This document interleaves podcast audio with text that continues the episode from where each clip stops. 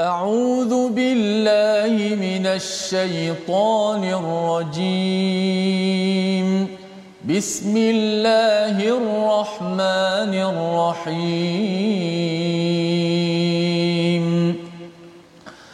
الحمد لله رب العالمين.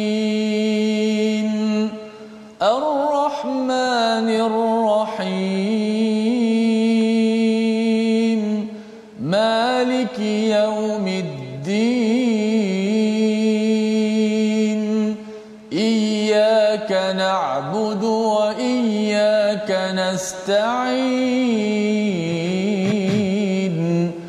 اهدنا الصراط المستقيم. صراط الذين أنعمت عليهم. غير المغضوب عليهم ولا الضالين.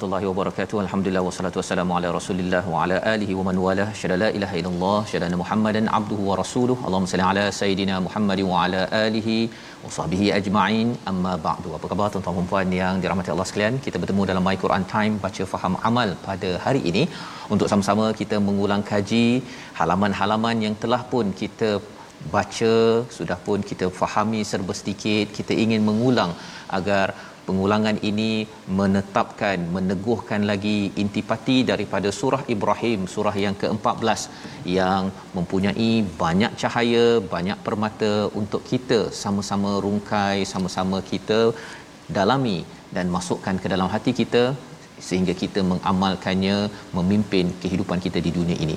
Pada hari ini kita bersama dengan Al-Fadil Ustaz Tirmizi. Apa khabar Ustaz? Alhamdulillah. Alhamdulillah saja. Alhamdulillah kita nak mengulang kaji hari ini Ya. ya dan kita bertuah hari ini kita bersama dengan uh, pegawai uh, kajian R&D dan juga think tank bagi My Quran Time yang melakukan kajian yang membekalkan maklumat-maklumat uh, kepada saya lah terutamanya pentadabbur iaitu Al-Fadil Ustaz Safri Zain. Assalamualaikum Ustaz. Waalaikumsalam warahmatullahi wabarakatuh. Baik alhamdulillah. Apa khabar Ustaz? Alhamdulillah. Khair insya-Allah. Okey alhamdulillah kita gembira hari ini bersama dengan Al-Fadhil Ustaz Safri untuk sama-sama mengulang kaji ya, uh, daripada halaman 255 hingga 259 bagi tuan-tuan yang berada di rumah yang berada mungkin di mana-mana lokasi saya uh, menyuruh tuan-tuan untuk untuk share ya kongsikan dengan rakan-rakan dengan ahli keluarga. Kita nak mengulang kaji. Mungkin ada yang terlepas beberapa hari lepas tapi kali ini kita nak melihat apakah intisari dalam dalam halaman ini. Jadi mari sama-sama kita mulakan dahulu dengan bacaan daripada surah Ibrahim ayat 1 dan ayat 2 memulakan surah Ibrahim dan kemudian nanti kita bersama dengan Al-Fadhil Ustaz Safri untuk kita melihat gambaran luas surah Ibrahim ini kalau sebelum ini surah Ar-Ra'd surah Ibrahim ini apakah yang cuba disampaikan apa mesej yang kita boleh dapat secara luas sebelum kita mengulang kaji halaman demi halaman. Kita baca dahulu ayat 1 hingga 2 surah Ibrahim. Baik, terima kasih Fadil Tuan Fazrul, uh, sahabat-sahabat Al-Quran dan tak lupakan tetamu bintang ilmuwan kita pada kali ini Ustaz Safri sama-sama kita di online. Insyaallah kita bacakan terlebih dahulu ayat 1 dan 2 insyaallah menjadi uh, asas perbincangan pada surah Ibrahim pada hari ini insyaallah. Auzubillahi minasyaitonirrajim bismillahirrahmanirrahim.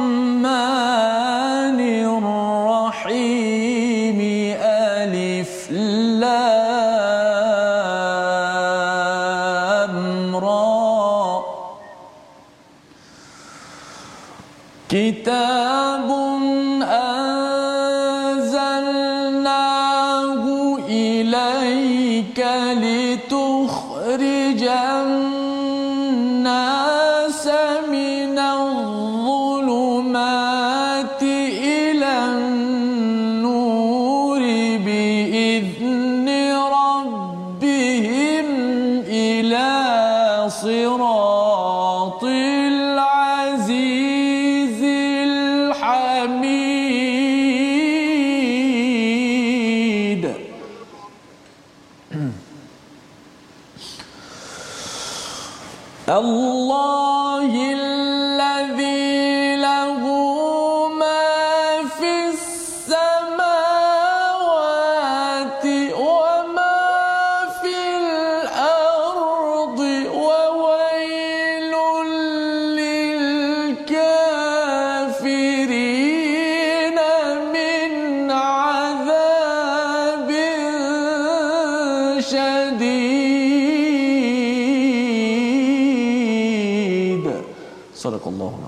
Astagfirullahalazim gitulah bacaan daripada ayat 1 dan 2 daripada surah yang ke-14 surah Ibrahim pada muka surat 255 yang kita insyaallah cuba untuk mengulang kaji hari ini sehingga halaman 259. Apakah terjemahan daripada ayat pertama kedua tadi Alif Lam Ra ini adalah kitab yang kami turunkan kepadamu wahai Muhammad agar engkau mengeluarkan manusia daripada kegelapan-kegelapan kepada cahaya terang benderang dengan izin Tuhan mereka iaitu jalan Tuhan yang maha perkasa lagi maha terpuji Allah yang memiliki segala yang ada di langit dan apa yang ada di bumi. Celakalah bagi orang yang ingkar kepada Tuhan kerana ditimpa azab siksaan yang sangat berat. Kalau katakan Ustaz Safri boleh mencerahkan gambaran luas surah Ibrahim dan kalau boleh sentuh sedikit tambahan Ustaz ya pada ayat yang nombor 2 itu ada Allahil ladzi ya biasanya saya biasa dengar Allahul ladzi kan? Kalau ada pencerahan dari segi bahasa Arab tambahanlah Ustaz ya selepas Ustaz menerangkan uh, tentang gambaran surah Ibrahim silakan Ustaz Safri Bismillahirrahmanirrahim. Assalamualaikum warahmatullahi wabarakatuh. Salam. Terima kasih uh, Ustaz Fatul dan Ustaz Irmizi. Uh, jazakumullah khairan. Alhamdulillah. Bersyukur kita limpahkan kehadiran Allah Subhanahu wa taala. Kita hari ini mengulang kaji surah Ibrahim. Surah Ibrahim adalah surah uh, Makkiyah iaitu ada 52 ayat yang Allah turunkan kepada Nabi Muhammad sallallahu alaihi wasallam sebagai tasliyah sebagai penghibur Nabi sallallahu alaihi wasallam. Kalau kita tengok secara umum kepada surah Ibrahim ini yang pertama Allah mulakan dengan alif lam ra huruf muqatta'ah yang merupakan salah satu intibah kita ambil ambil perhatian apa yang Allah nak sampaikan kepada kita selepas ini iaitu Al-Quran adalah sebagai pembimbing yang diturunkan oleh Allah Subhanahu wa taala kepada Nabi Muhammad sallallahu alaihi wasallam iaitu membawa manusia daripada jalan yang zulumat kepada jalan yang terang yang diridai oleh Allah Subhanahu wa taala. Kemudian pada surah ini juga ada perintah uh, solat infak baik infak itu tersembunyi ataupun secara terang-terangan. Kemudian pada surah ini juga Allah Subhanahu wa taala menjelaskan kepada kita iaitu ada kisah kisah para rasul di antara dia kisah Nabi Musa alaihissalam. Tujuan dia adalah untuk menghibur hati Nabi sallallahu alaihi wasallam. Kemudian berikutnya Allah Subhanahu wa taala memberikan setiap para rasul atau para nabi itu menyampaikan risalah dakwah sesuai dengan bahasa kaum. Salah satu contoh dia adalah Allah beri satu perumpamaan tamsil ataupun perkataan-perkataan yang agar kita dapat memberikan tumpuan perhatian. Di antara dia Allah beri perkataan kalimat tayyibah itu seperti pohon yang indah, pohon yang rindang iaitu merupakan perkataan yang baik dan perkataan yang salah. Kemudian berikutnya Allah Subhanahu wa taala menceritakan beberapa nikmat-nikmat yang diberikan oleh Allah Subhanahu wa taala kepada kita dan kepada umat-umat terdahulu uh, terutama iaitu berkaitan dengan Al-Quran dan juga penyelamatan umat Nabi Musa AS. Yang menarik lagi tuan dekat sini di ujung daripada surah uh, Ibrahim ini ada perkataan ulul albab. Artinya hanya orang-orang yang faham orang-orang yang mengerti dan memahami syukuri nikmat Allah Subhanahu wa taala. Perkataan tadi perkataan Allahi biasa kita dengar Allahu kan? Ya, rupanya di antara ayat ini ada kaitan dia dengan uh, Azizil Hamid. Azizil Hamid maka di sini Allahi. Yang dalam istilah bahasa Arab dia adalah uh, badal. Jadi itu uh, kaitan dia di antara Azizi Al-Hamidi seolah-olah ayat ini ada berkaitan dengan ayat pertama dengan ayat yang kedua.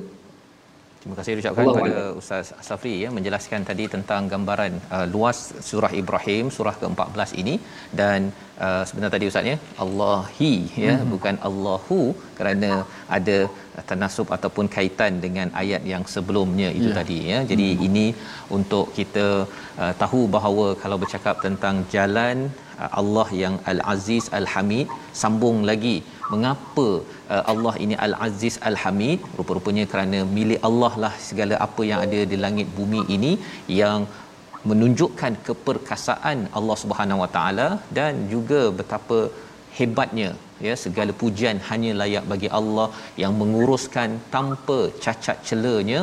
Dan inilah yang kita nikmati yang kita perolehi sampai tahap ini ya untuk kita sama-sama syukuri sama-sama kita ambil serius ya kepada segala nikmat yang ada.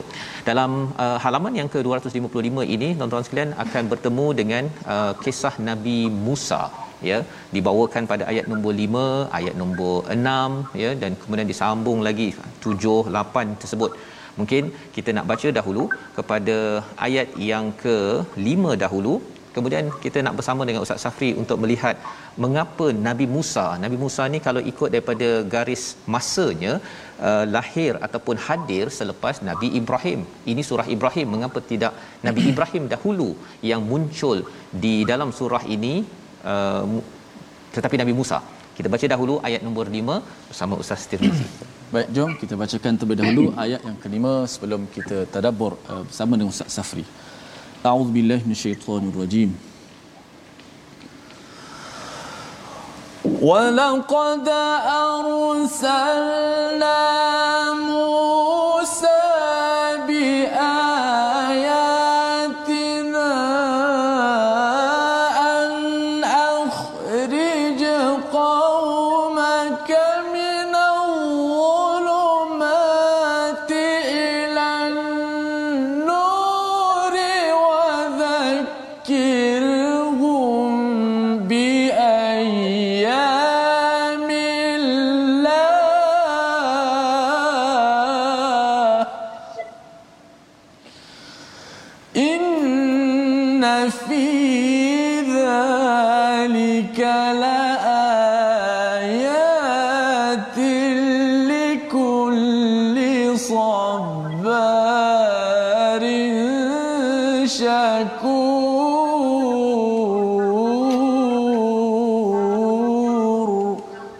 Sadaqallahul azim.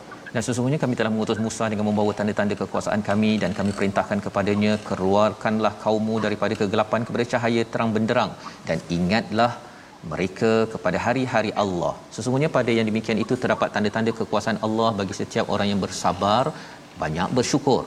Mungkin Ustaz Safri boleh mencerahkan uh, kisah Nabi Musa pula yang mendahului uh, dalam surah ini berbanding dengan nama Nabi Ibrahim. Uh, Nabi Ibrahim ni awal lagi apakah pelajaran yang boleh kita ambil di sebalik kisah Nabi Musa memulakan surah Ibrahim ini Ustaz? Masya-Allah alhamdulillah. Uh, Allah Subhanahu wa taala uh, menurunkan al-Quran kepada Nabi Muhammad sallallahu alaihi wasallam pada ayat yang pertama itu. Kemudian Allah Subhanahu wa taala menyebutkan kisah Nabi Musa alaihi salam. Di sini Allah Subhanahu wa taala ingin menyebutkan kepada Nabi Muhammad sallallahu alaihi wasallam betapa hebatnya perjuangan Nabi Musa alaihissalam menghadapi umat pada ketika Nabi Muhammad alaihi wasallam dirundung dengan kedukaan bagaimana menghadapi umat pada waktu itu maka Allah Subhanahu wa taala menurunkan kisah Nabi Musa alaihissalam kepada Nabi Muhammad sallallahu alaihi wasallam. Artinya perjuangan yang dilakukan oleh Nabi Muhammad sallallahu alaihi wasallam al-inqaz untuk menyelamatkan manusia daripada zulumat ila nur maka Nabi Musa alaihi salam juga tujuan diturunkan oleh Allah Subhanahu wa taala juga menyelamatkan manusia daripada zulumat ila nur begitu juga nanti kita menengok bagaimana Ibrahim alaihissalam dan perjuangan mereka baginda memerintahkan manusia untuk melakukan kebaikan demi kebaikan. Kemudian dan surah ataupun ayat ini juga Allah sebutkan tentang kisah Nabi Musa alaihissalam uh, artinya untuk menghibur hati Nabi sallallahu alaihi wasallam dan juga memberikan nilai-nilai kesabaran yang dilakukan oleh Nabi Musa alaihissalam agar mendapat pengajaran bagaimana baginda menghadapi umat manusia iaitu bersama Rasulullah sallallahu alaihi wasallam. Dan ayat ini juga kisah Nabi Musa terletak dalam surah Ibrahim ini juga rupanya membimbing Nabi Muhammad sallallahu alaihi wasallam bagaimana menghadapi umat dan ini merupakan salah satu contoh bagi kita juga bagaimana para perjuangan para rasul dahulu Nabi Muhammad dan Nabi Ibrahim sehingga baginda Nabi Musa alaihissalam diangkat oleh Allah Subhanahu wa taala bergelar ulul azmi. Maka pada ayat ini Allah Subhanahu wa taala menyerangkan betapa banyak nikmat-nikmat yang diberikan oleh Allah Subhanahu wa taala kepada umat Nabi Musa seperti nikmat yang sangat hebat iaitu diselamatkan daripada Firaun kemudian setelah mereka teh di padang pasir mereka dinaungi oleh awan kemudian tidak ada makanan Allah Subhanahu wa taala menurunkan mana wa salwa kemudian diberikan minuman ini merupakan adalah ayyamillah nikmat-nikmat yang diberikan oleh Allah Subhanahu wa taala. Artinya wahai umat Muhammad Nabi Musa diberikan oleh Allah Subhanahu wa taala umat dan nikmat yang sangat banyak. Maka wahai umat Nabi Muhammad sallallahu alaihi wasallam syukurilah nikmat yang diberikan oleh Allah Subhanahu wa taala. Apa nikmat yang sangat hebat diberikan oleh Allah kepada kita? Kita ada Al-Quran Karim. Maka Nabi Musa berpesan kepada umat dia la isyakartum la azidannakum la in kafartum inna azabi la syadid. Terima kasih ucapkan pada Ustaz Safri ya. Uh, maksudnya uh, apabila awal ini bercakap tentang Nabi Muhammad, patah sedikit uh, kembali balik kepada Nabi Musa, patah lagi lebih awal Nabi Ibrahim. Itu susu galurnya dan kalau kita yang baca Ustaz ya, nampak gayanya bila kita baca ni, kita flashback balik kepada Nabi Nabi Muhammad dan kemudian Nabi Musa dan juga Nabi Ibrahim. Pasal ada orang kata Ustaz ya, Nabi Ibrahim tu lama sangat kan tak hmm. relevan kan. Dibawakan Nabi Musa jauh juga. Nabi Muhammad jauh juga. Sebenarnya kalau nak kira jauh tak jauh semalam pun jauh sebenarnya kan. Hmm. tetapi kita tahu bahawa kita ada susu galur yang sama seperti mana Ustaz Safri nyatakan tadi. Dan lebih daripada itu Nabi Musa bersama kaumnya ada banyak nikmat yang diberikan. Pada umat uh, di Mekah itu banyak nikmat. Datang rasul ada Kaabah adanya legacy Nabi Ibrahim tetapi kalau tidak disyukuri segala nikmat ini yang disyukuri hanyalah kurma ataupun air zam-zam semata-mata maka itu akan mengundang azab daripada Allah Subhanahu Wa Taala. Jadi kita nak teruskan dengan halaman 257 ya 257 ada perkataan sultan ya. Ada perkataan sultan pada ayat yang ke-11 kita baca dahulu ayat ini bersama ustaz Tirmizi. Sebelum kita nak memahami apa maksud sultan yang sebenar-benarnya untuk kita sama-sama fahami bagaimana dalam kerja dakwah ataupun kehidupan kita. Ayat 11 muka surat 257 bersama ustaz Tirmizi. Baik kita berpindah pada ayat yang ke-11 insyaallah auzubillahi minasyaitanir rajim qalat lahum rusuluhum in nahnu illa basharum mithlukum ولكن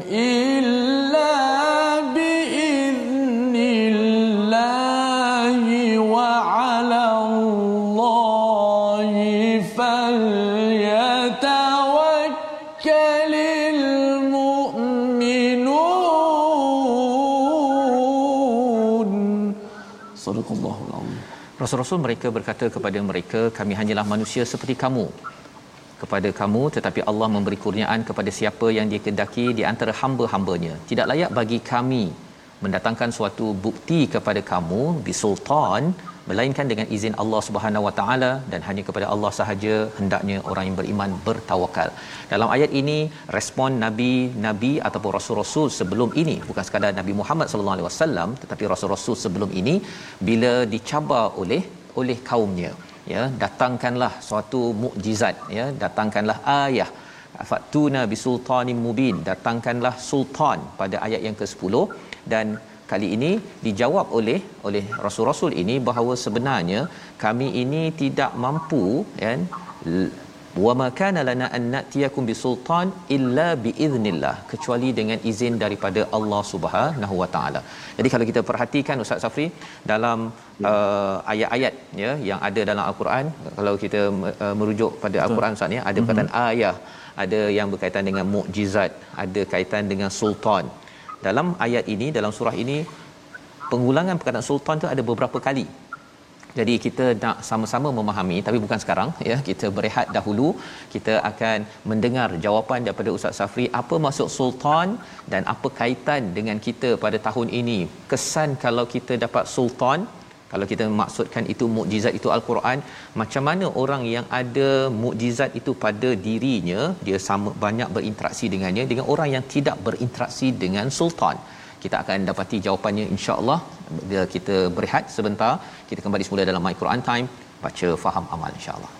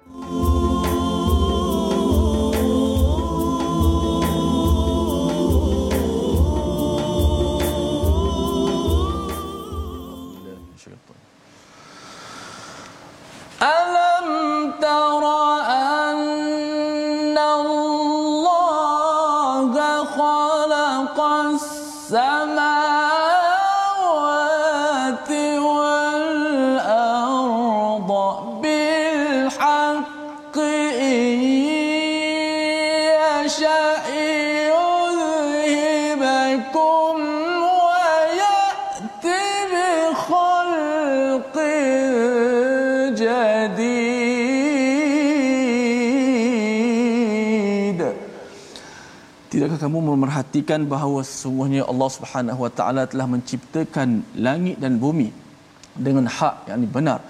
Jika dia menghendaki nescaya dia membinasakan kamu dan mendatangkan makhluk yang baru untuk menggantikan kamu.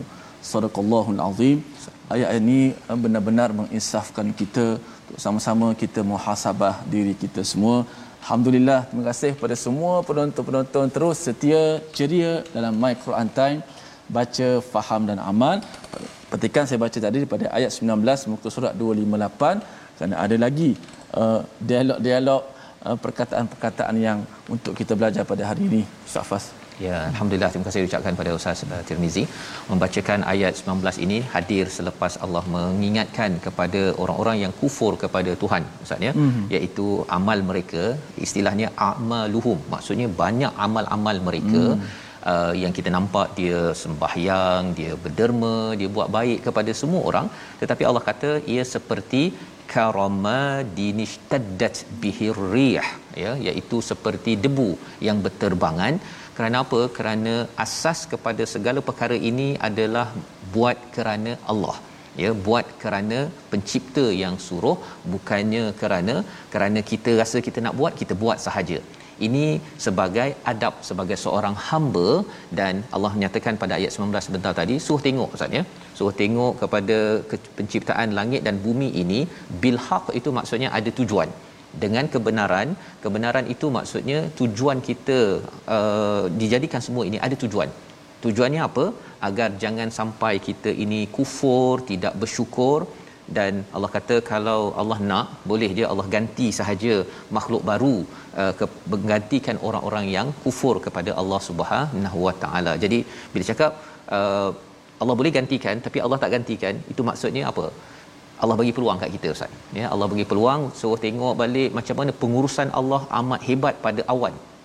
Maka kita pun belajarlah mengurus baik-baik kepada uh, keluarga, kepada masyarakat, kepada rakyat uruslah elok-elok ya. Ha, bukannya kita tengok dapat cantik kepada matahari nampak cantik pokok ya. Nampak cantik kepada uh, buah mangga hasil yang kita dapat manfaat tetapi tidak diperhatikan. Inilah Uh, yang kita baca daripada ayat 19 ya. Cikgu-cikgu sains ya bila mengajar uh, alam semester ustaz ya. Kalau boleh bawakan sampai pelajar memahami al-haq Allah. ya ha, bukan sekadar bila tengok matahari okey ada cahaya matahari fotosintesis hmm. kemudian ada mineral campur kemudian uh, masuk oksigen menghasilkan uh, karbon dioksida. Yang itu okey tetapi kita nak tahu mengapa Allah jadikan amat kemas ustaz ya? Yeah. amat kemas. Agar bila dah tahu perkara tersebut jagalah pokok elok-elok. Ha kan?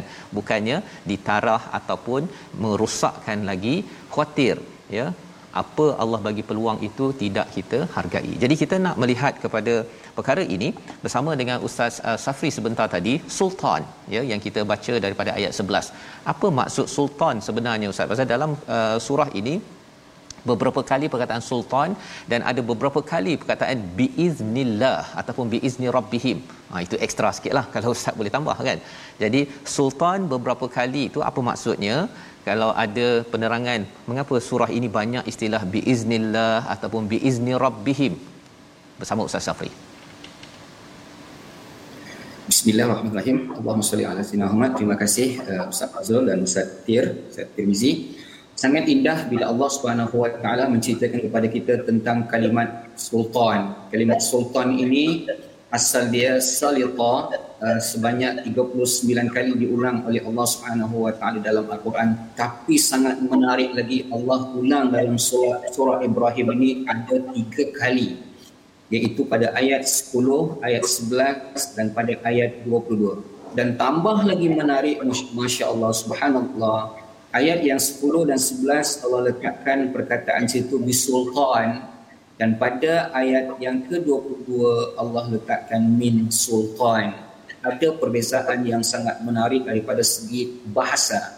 Bila diletakkan di situ huruf ba artinya ada tufidul ilsaq artinya menyatu.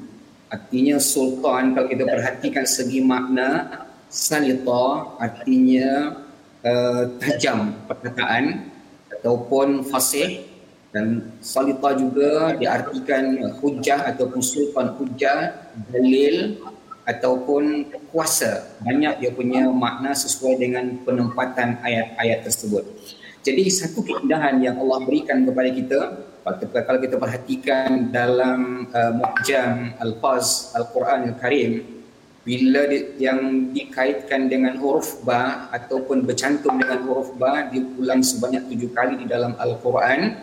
Di antara dia di dalam surah uh, Ar-Rahman Allah Subhanahu wa taala berfirman ya ma'syaral jinni wal insi in istata'tum an tanfuzu min aqtaris samawati wal ardi fanfuzu.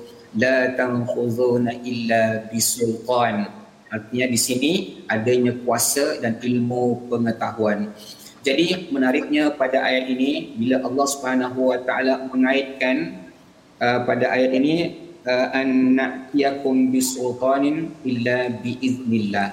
Sangat menarik pada ayat-ayat yang lain menyebutkan bisultanin mubin. Di sini adalah Allah Subhanahu wa taala menyebutkan bahwasanya kekuasaan atau mukjizat yang diberikan oleh Allah Subhanahu wa taala dan mukjizat itu bisultan melekat yang sesuai dengan para nabi dan tidak boleh diberikan kepada orang-orang yang bukan diutus oleh Allah Subhanahu wa taala.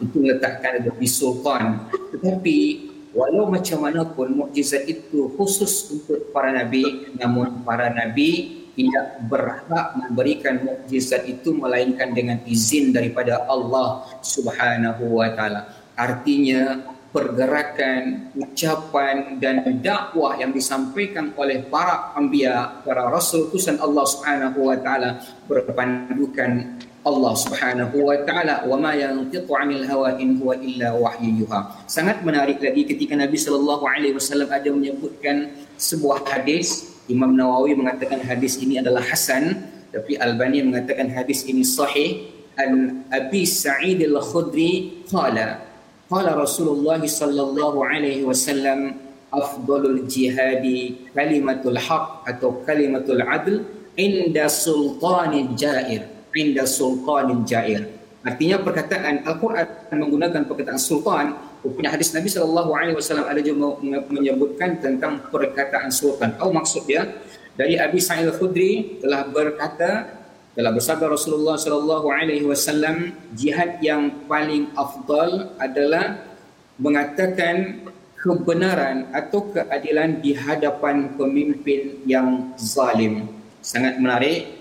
Tuan-tuan dan puan yang rahmati oleh Allah Subhanahu wa taala, seorang seseorang yang diberikan peluang oleh Allah Subhanahu wa taala satu keberanian mampu mengatakan menyatakan kalimatul haq satu kebenaran di depan sultan jair sultan yang zalim. Jadi ada kait dia perkataan sultan ini banyak ia punya maksud. Ada mengatakan dia adalah hujah sebagai dalil sebagai kuasa dan juga salah satu ilmu pengetahuan dan juga perkataan yang membawa sesuatu perkataan yang penuh dengan hikmah dan kebijaksanaan ataupun fasih. Jadi ketika Nabi sallallahu ketika para anbiya yang diutus oleh Allah Subhanahu wa taala diberikan sultan juga itu adalah mukjizat namun para nabi atau para rasul tersebut tidak ada hak untuk memberikan mukjizat melainkan biiznillah izin daripada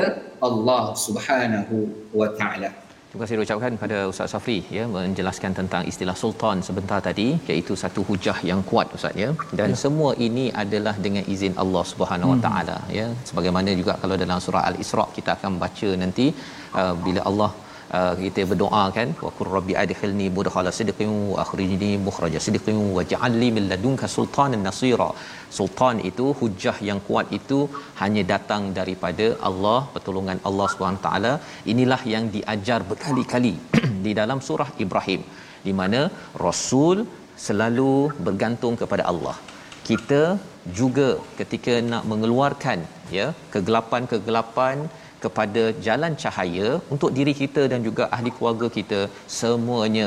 Kita kena bergantung betul-betul kepada Allah Subhanahu Wa Taala. Itu sebabnya kita um, yakin bahawa kalau kita tidak bergantung kepada Allah ataupun kita fokus kepada manusia itulah yang disampaikan pada ayat 22 ada orang kata ustaznya saya ni lemah kan?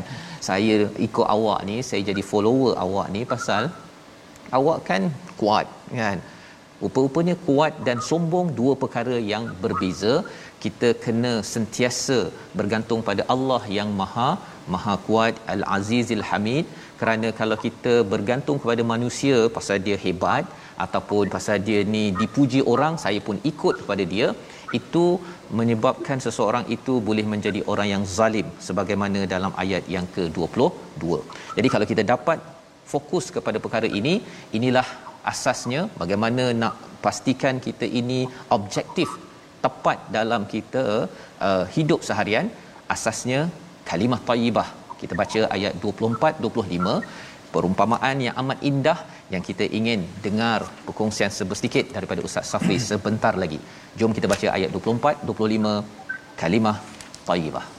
Ustaz. Baik terus uh, membaca pada ayat 24 25 surah Ibrahim muka surat 258 dan 259. Auzubillahi minasyaitonir rajim. ألم تر كيف ضرب الله مثلا كلمة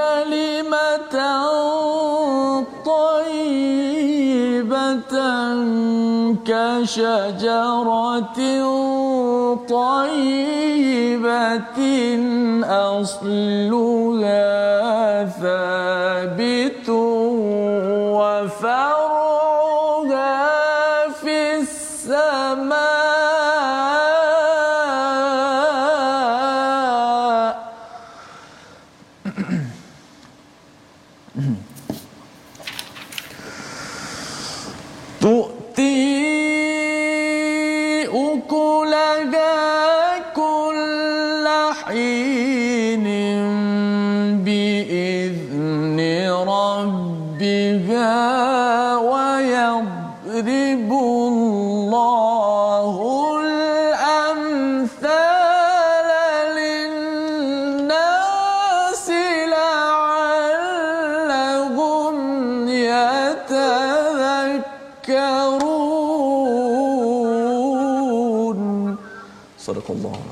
Tidakkah kamu memerhatikan bagaimana Allah telah membuat perumpamaan kalimah yang baik seperti pohon yang baik akarnya kuat dan cabangnya menjulang ke langit.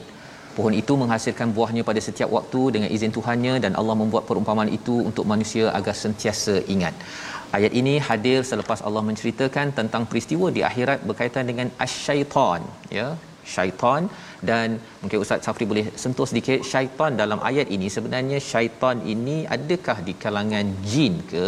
Daripada kalangan manusia ke? Yang katanya tadi uh, kamu buat apa? Ikut aku kan? Aku ajak je kan? Adakah yang jin yang maksudnya dalaman kita sahaja? Ataupun memang ada manusia yang juga Uh, dimaksudkan sebagai syaitan?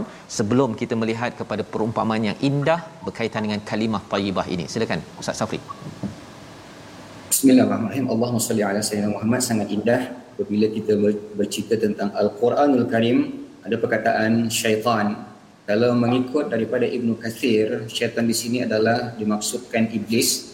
Tapi kalau kita lihat daripada asal daripada perkataan syaitan itu adalah syaitana, artinya menjauhi dan menyalahi dan syaitan ini juga termasuk uh, iblis dan orang-orang yang jahat.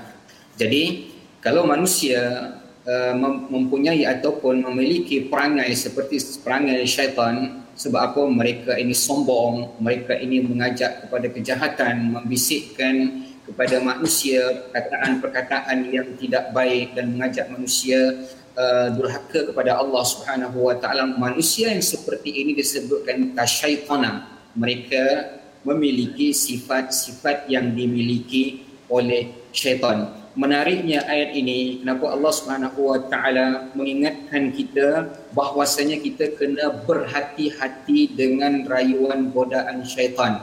Sebab nanti bila saat-saat kita mengikuti apa yang diajak oleh syaitan kita melakukan suatu keburukan demi keburukan maka apa yang berlaku? Allah Subhanahu wa taala akan menghukum seseorang itu jauh daripada matrud artinya terjauh daripada nikmat-nikmat Allah Subhanahu wa taala. Jadi pada ayat ini sangat menarik bila seseorang itu beriman kepada Allah maka mereka tidak akan dapat diganggu oleh syaitan.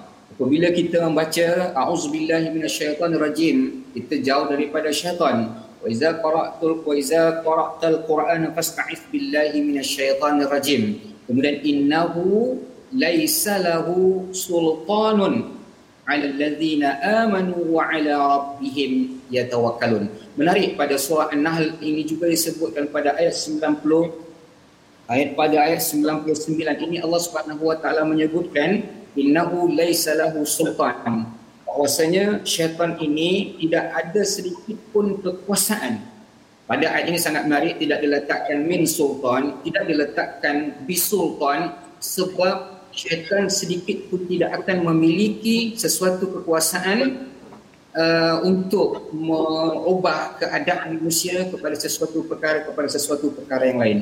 Tetapi Allah Subhanahu Wa Taala memberikan satu garis besar kepada kita bahwasanya syaitan itu tidak akan dapat menggoda manusia iaitu siapa mereka orang-orang yang beriman kepada Allah Subhanahu Wa Taala. Bila mereka beriman kepada Allah Subhanahu wa taala maka syaitan tidak akan dapat mengganggu. Jadi inilah yang Allah nak ingatkan kepada kita wahai manusia, wahai umat Nabi Muhammad sallallahu alaihi wasallam, jauhilah perbuatan-perbuatan yang mengundang bisikan-bisikan syaitan.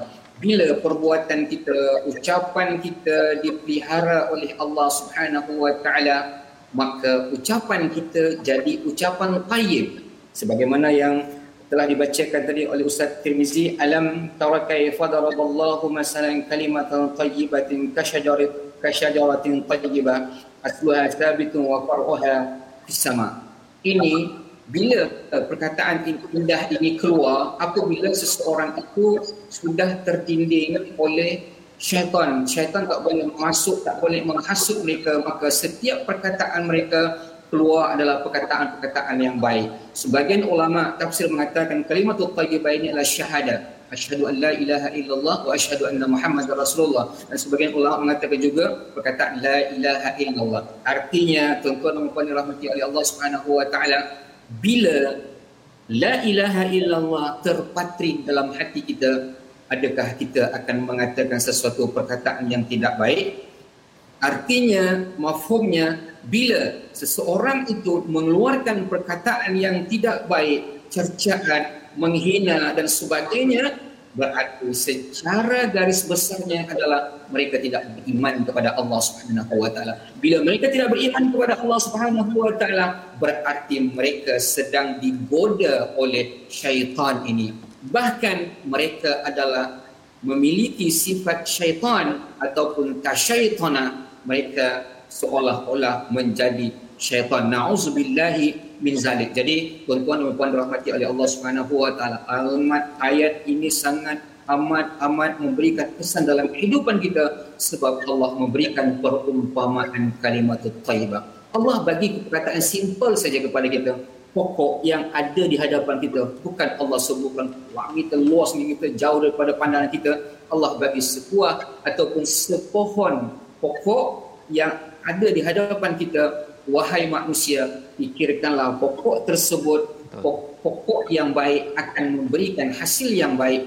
Artinya mafhum mukhalafah dia kalau pokok itu tidak baik maka dia tidak akan menghasilkan kebaikan. Jadi perkataan baik itu akan dapat memberikan infak kepada orang lain bila seseorang itu tidak mampu mengatakan perkataan yang tidak baik berarti syaitan telah menggoda mereka dan syaitan masuk ke dalam diri mereka. Fali'azubillah na'uzubillahi min zalik. Terima kasih ucapkan pada Ustaz Safri menjelaskan tentang kalimah tayyibah tadi Ustaz ya, ya. agar kita perjuangkan. Kalau kita kata tidak ada tidak ada ilah kecuali Allah maksudnya kita cari perkataan Allah Quran yang kita baca setiap hari. Kita doa pada Allah Subhanahu taala Allah pimpin kita dengan kalimah tayyibah. Bersama Ustaz Tirmizi. Bismillahirrahmanirrahim الحمد لله رب العالمين والصلاة والسلام على أشرف الأنبياء والمرسلين وعلى آله وصحبه أجمعين اللهم إنا نسألك الجنة وما قرب إليها من قول وعمل ونعوذ بك من النار وما قرب إليها من قول وعمل يا مقلب القلوب ثبت قلوبنا على دينك وصلى الله على سيدنا محمد وعلى آله وصحبه وسلم والحمد لله رب العالمين Amin ya rabbal alamin. Terima kasih ucapkan pada Ustaz Tirmizi dan juga saya mengucapkan ribuan terima kasih kepada Al-Fadhil Ustaz Safri Zain yang bersama pada hari ini untuk mencerahkan halaman 255 hingga 259. Kita doakan Allah Subhanahu taala membina diri kita, keluarga kita tuan-tuan dengan kalimah thayyibah menghasilkan pohon-pohon yang indah bermanfaat kepada seluruh dunia. Caranya bagaimana? La ilaha illallah itu kita ikut cakap Allah. Cakap Allah itulah yang kita belajar setiap hari dalam My Quran Time. Dan inilah yang kita ingin gerakkan dalam tabung gerakan Al-Quran. Kempen membanyakkan lagi usaha-usaha Al-Quran. Kalimat tayyibah ini dimasukkan disiram pada setiap individu sehingga apa yang berlaku ahli keluarga kita akan menjadi pohon yang menjulang ke langit memberi manfaat pada setiap musim. Kita bertemu lagi pada siaran uh, esok dan pada malam ini ulangan dan juga pagi esok InsyaAllah bermula 1 Ogos pada ulangan pada waktu malam bukan lagi pada jam 11 tetapi pada jam 10 malam.